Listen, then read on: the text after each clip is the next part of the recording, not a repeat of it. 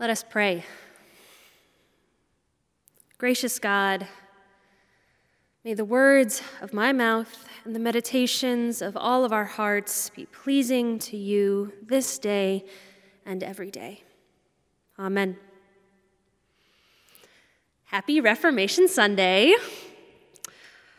This is a really, really big day, like I said, in the Lutheran Church, in my tradition. Uh, before I went to seminary, I was a youth director for two years for junior high and high school students. And on this Sunday, we would do fun things with the youth, like eat cookies with Martin Luther's face on them and nail proclamations to random doors around the church. Um, these proclamations would usually be like demanding more donuts during fellowship hour. They were written by the youth, so not really surprising. But as a teacher of the youth in the Lutheran Church, I can tell you from experience that one of the hardest concepts to teach, clearly at least, is the concept of grace, which is a really big part of the tradition. You see, grace tells us something about God that doesn't quite make sense for our human way of doing things. It's unmerited favor and forgiveness. But we live in a world that has rules and laws and usually consequences when those rules and laws are broken. So when we try to explain it to young people, it's usually met with the question well, then, why should I bother being good? And then that moment in youth group is usually pretty quiet after that question is asked, and there's some giggles here and there, um, some eyebrow raises from the uh, adult leaders in the room. I mean, it's a fair question, and one that is always answered in a roundabout and usually unsatisfying way. But what's interesting is now we aren't talking about grace anymore. The conversation has suddenly shifted from the concept of God's love for us, the nature of God's love for us, to the nature of sin. And honestly, I think Martin Luther would probably tell you that that is a really good thing. Because if we're to truly understand the full meaning and magnitude of grace, talking about sin is a really important starting point. But in my experience, Talking about sin makes people really uncomfortable for a number of complex reasons. I mean, one of them being the concept of sin has often been weaponized against marginalized communities and oppressed communities. But that's not the topic of the sermon today. What I have found that makes people so uncomfortable is the distinction between personal and corporate sin. You see, we prefer to think of sin as personal. I take something that's not mine, I hurt someone, I lie. Those are personal sins. And funny enough, this type of sin is way more comforting than the other type. These are actions that I can control, circumstances that I can manipulate. If I don't do these things, then I'm a good person. I'm blameless, if we want to use biblical language. But there's another understanding of sin that's less popular. We don't like to talk about it as much. The biblical understanding of sin as injustice, or the fracturing of social and human fabric. Throughout Scripture, God's righteousness is revealed in justice, in the defeat and the taking on of sin. God frees the slaves, feeds the hungry, gives shelter to the poor and the homeless, and provides and protects the most vulnerable. By God addressing these human concerns, we are pointed toward a systemic understanding of sin. One that, by ignoring or benefiting from these systems that oppress others, we passively participate in the most devastating kind of sin. And I posit that this is the primary type of sin that God desires to address most. The type that is often subtle, but causes the most harm and the most brokenness in the world. And right now, we are seeing a lot of that brokenness. Sickness continues to spread, doing the most harm to people who live and work in circumstances that expose them and often still can't afford proper health care. More and more individuals and families are losing their jobs or being evicted from homes, while the 10% continues to get richer. Basic respect and resources are denied to people based on their race, gender, sexual orientation, or ability. And this is not one person doing wrong to another. These are the systems that we live in. They are woven into the fabric of our society, systems that we participate in every single day, whether we are willing or not. This is injustice, and God tells us that this is sin. The way that Paul describes sin in Romans is something that we are born into, the natural state of the human condition. And we can't walk on this planet go, or go through life without causing some kind of harm, even if we don't know we're doing it. This sin doesn't just cause harm to one person, the person that it, you know, is personally victimizing. It causes harm to the whole community, the whole human family.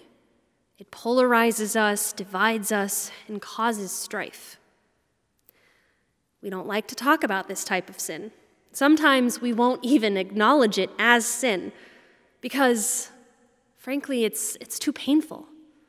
It's too painful to see our own failures, the harm we cause reflected back at us, and know that we have no power or little power to control or stop it, by ourselves at least.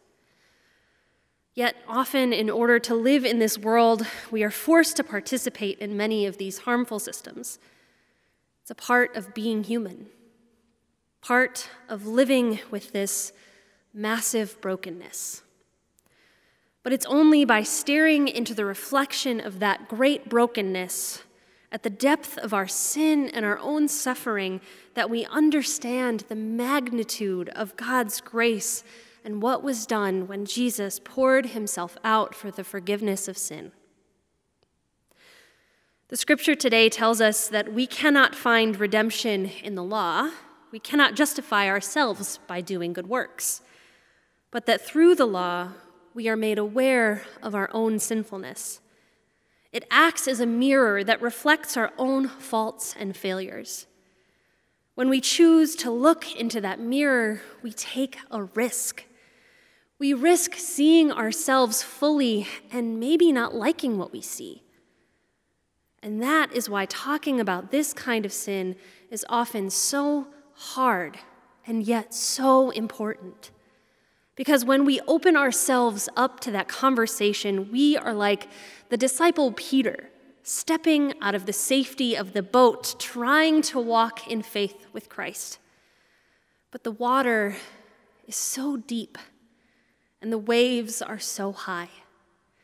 Our hearts beat faster and faster as wave after wave of suffering and sin and heartbreak crashes into us. Soon we are overwhelmed and we sink. But we are told that Peter, even in his fear and doubt, reached out for Jesus. And when Jesus had pulled Peter out of the water, he named Peter's lack of faith as being the reason why he sank. And we all have those moments of shaky faith, of doubt. The world is full of waves. Being alive in a time when there is so much hurt and uncertainty, of course we would question. Of course, we wonder where is God when all of this suffering and hurt is crashing into us? What good is grace when there is so much hurt in our lives? I have a friend who I have known for a number of years, and we don't share the same beliefs. In fact, I think she would qualify herself as an atheist. But I always enjoy having theological conversations with people who share different, who have different beliefs, um, because they challenge me and they make me think differently about things. But this friend, she's a nurse in a hospital, and often has shifts in the coronavirus unit. There have been times when she's shared her frustrations with me over losing a patient, venting the way that a friend would. But that doesn't happen very often. And I definitely think that nurses have a higher tolerance for heartache, especially in a time like this. She doesn't often show her sadness. But one day, after finishing a night shift on the COVID unit, she texted me. It was early in the morning, and I don't even know if she'd had a chance to drive home from work yet. But she told me that she'd had a really hard night. There was a woman who had had coronavirus on her unit who coded during the night. And the team of nurses and doctors had worked hard for over an hour to try and save this woman, but she died. She left behind a family and several young children who were devastated. And after my friend told me what happened, she said, I know this is going to sound strange coming from me, but could you pray for this woman's family? I remember sitting there, staring at my phone for a few minutes, a little stunned, before responding, Of course, I will pray for them. You see, this interaction only happened a few weeks ago, but it is forever seared onto my heart. And I couldn't figure out why until I started writing this sermon. My friend doesn't believe in God the way that I do, but in that moment, she was so overwhelmed with helplessness and sadness that she reached out. She reached out for something bigger than herself, stretching her fingers and calling out to something she didn't recognize for a hope that this family and the teams of doctors and herself would be pulled up out of this terrible and unfair circumstance. She was asking the universe for the pain and the heartache of this family to be met with a reply, one that would bring comfort and healing. Would my friend say that she was having a religious experience? Probably not. But I think in that moment she recognized that there are times when we are overwhelmed by the waves of suffering that in this world and the depth of our own brokenness. When we are sinking in the waters of hopelessness and injustice, sometimes we need to cry out for someone to help us because we can't help ourselves. And it's in this moment, as we reach, that Christ takes our hand and pulls us above the waters. In our most desperate need and in our doubt and in our wrongdoing, God answers us. When we reach out, God always reaches back. That is grace. Knowing that no matter what we have done, God will never abandon us to suffer alone. That as we suffer, Christ suffers with us and loves us with his whole heart. So when we, when we ask what good is grace when there is so much suffering, the good is in the confidence that no matter what we are going through or what we've done, God always keeps promises. And God promises to make us whole and to bring justice to those who are low in spirit, the poor, and the oppressed. The promise is real and true, and Scripture tells us that it has been fulfilled in Jesus. Yet when we look around, we still see so much suffering, so much injustice. During the past year, I was completing my internship, a requirement for ordination. I was the pastoral intern at Augsburg University in Minneapolis, Minnesota. When the pandemic hit, the school buildings shut down, many people were laid off from the university, and I completed my internship virtually from my home in Illinois. A few weeks after I returned to Naperville, George Floyd was murdered about five blocks from my Minneapolis apartment. I can't tell you how frustrating it was not to be physically present with the community that I had spent months caring for and growing with during a time of such pain and outrage as they marched and protested and demanded justice.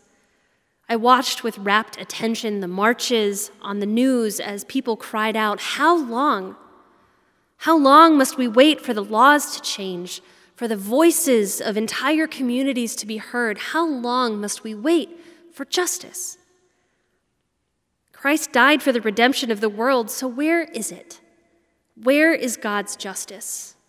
How long must we wait for God's justice to reign and for sin to be defeated?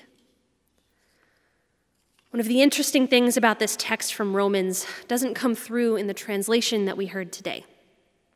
In verse 24, the version we read says, Since all have sinned and fall short of God's glory, they are now justified by his grace as a gift through the redemption that is in Christ Jesus. But I argue that a better translation of the Greek would be, They are being justified. This was not some one and done action. It is the work of God that is carried through history into our very lives today. Christ's redemptive act in history is being lived out now. When voices cry out, when and how long, God replies, now. We can see the redemption of Christ and God's saving grace in the work of those who demand justice for the oppressed, in the stomping feet of protesters fighting for their neighbors' well being we hear God in their prophetic voices. We see God's justice with every family that is raised up out of homelessness, when communities come together to help struggling businesses, when the voices of the oppressed are lifted up and heard, when families receive comfort for their loss. The Spirit is moving through our world like a mighty wind, propelling us toward the kingdom and proclaiming the grace of God every single day. This is work that we cannot do alone, and we don't have to. God is doing the work among, with, and through us. We are being justified now by the grace of God through the redemption that is in Jesus Christ. And no matter what the present or the future brings, we can have faith that Jesus is always there with us, pulling us out of the depths. God is showering us with grace, especially in the hardest moments. And when we reach out, God always reaches back. Amen.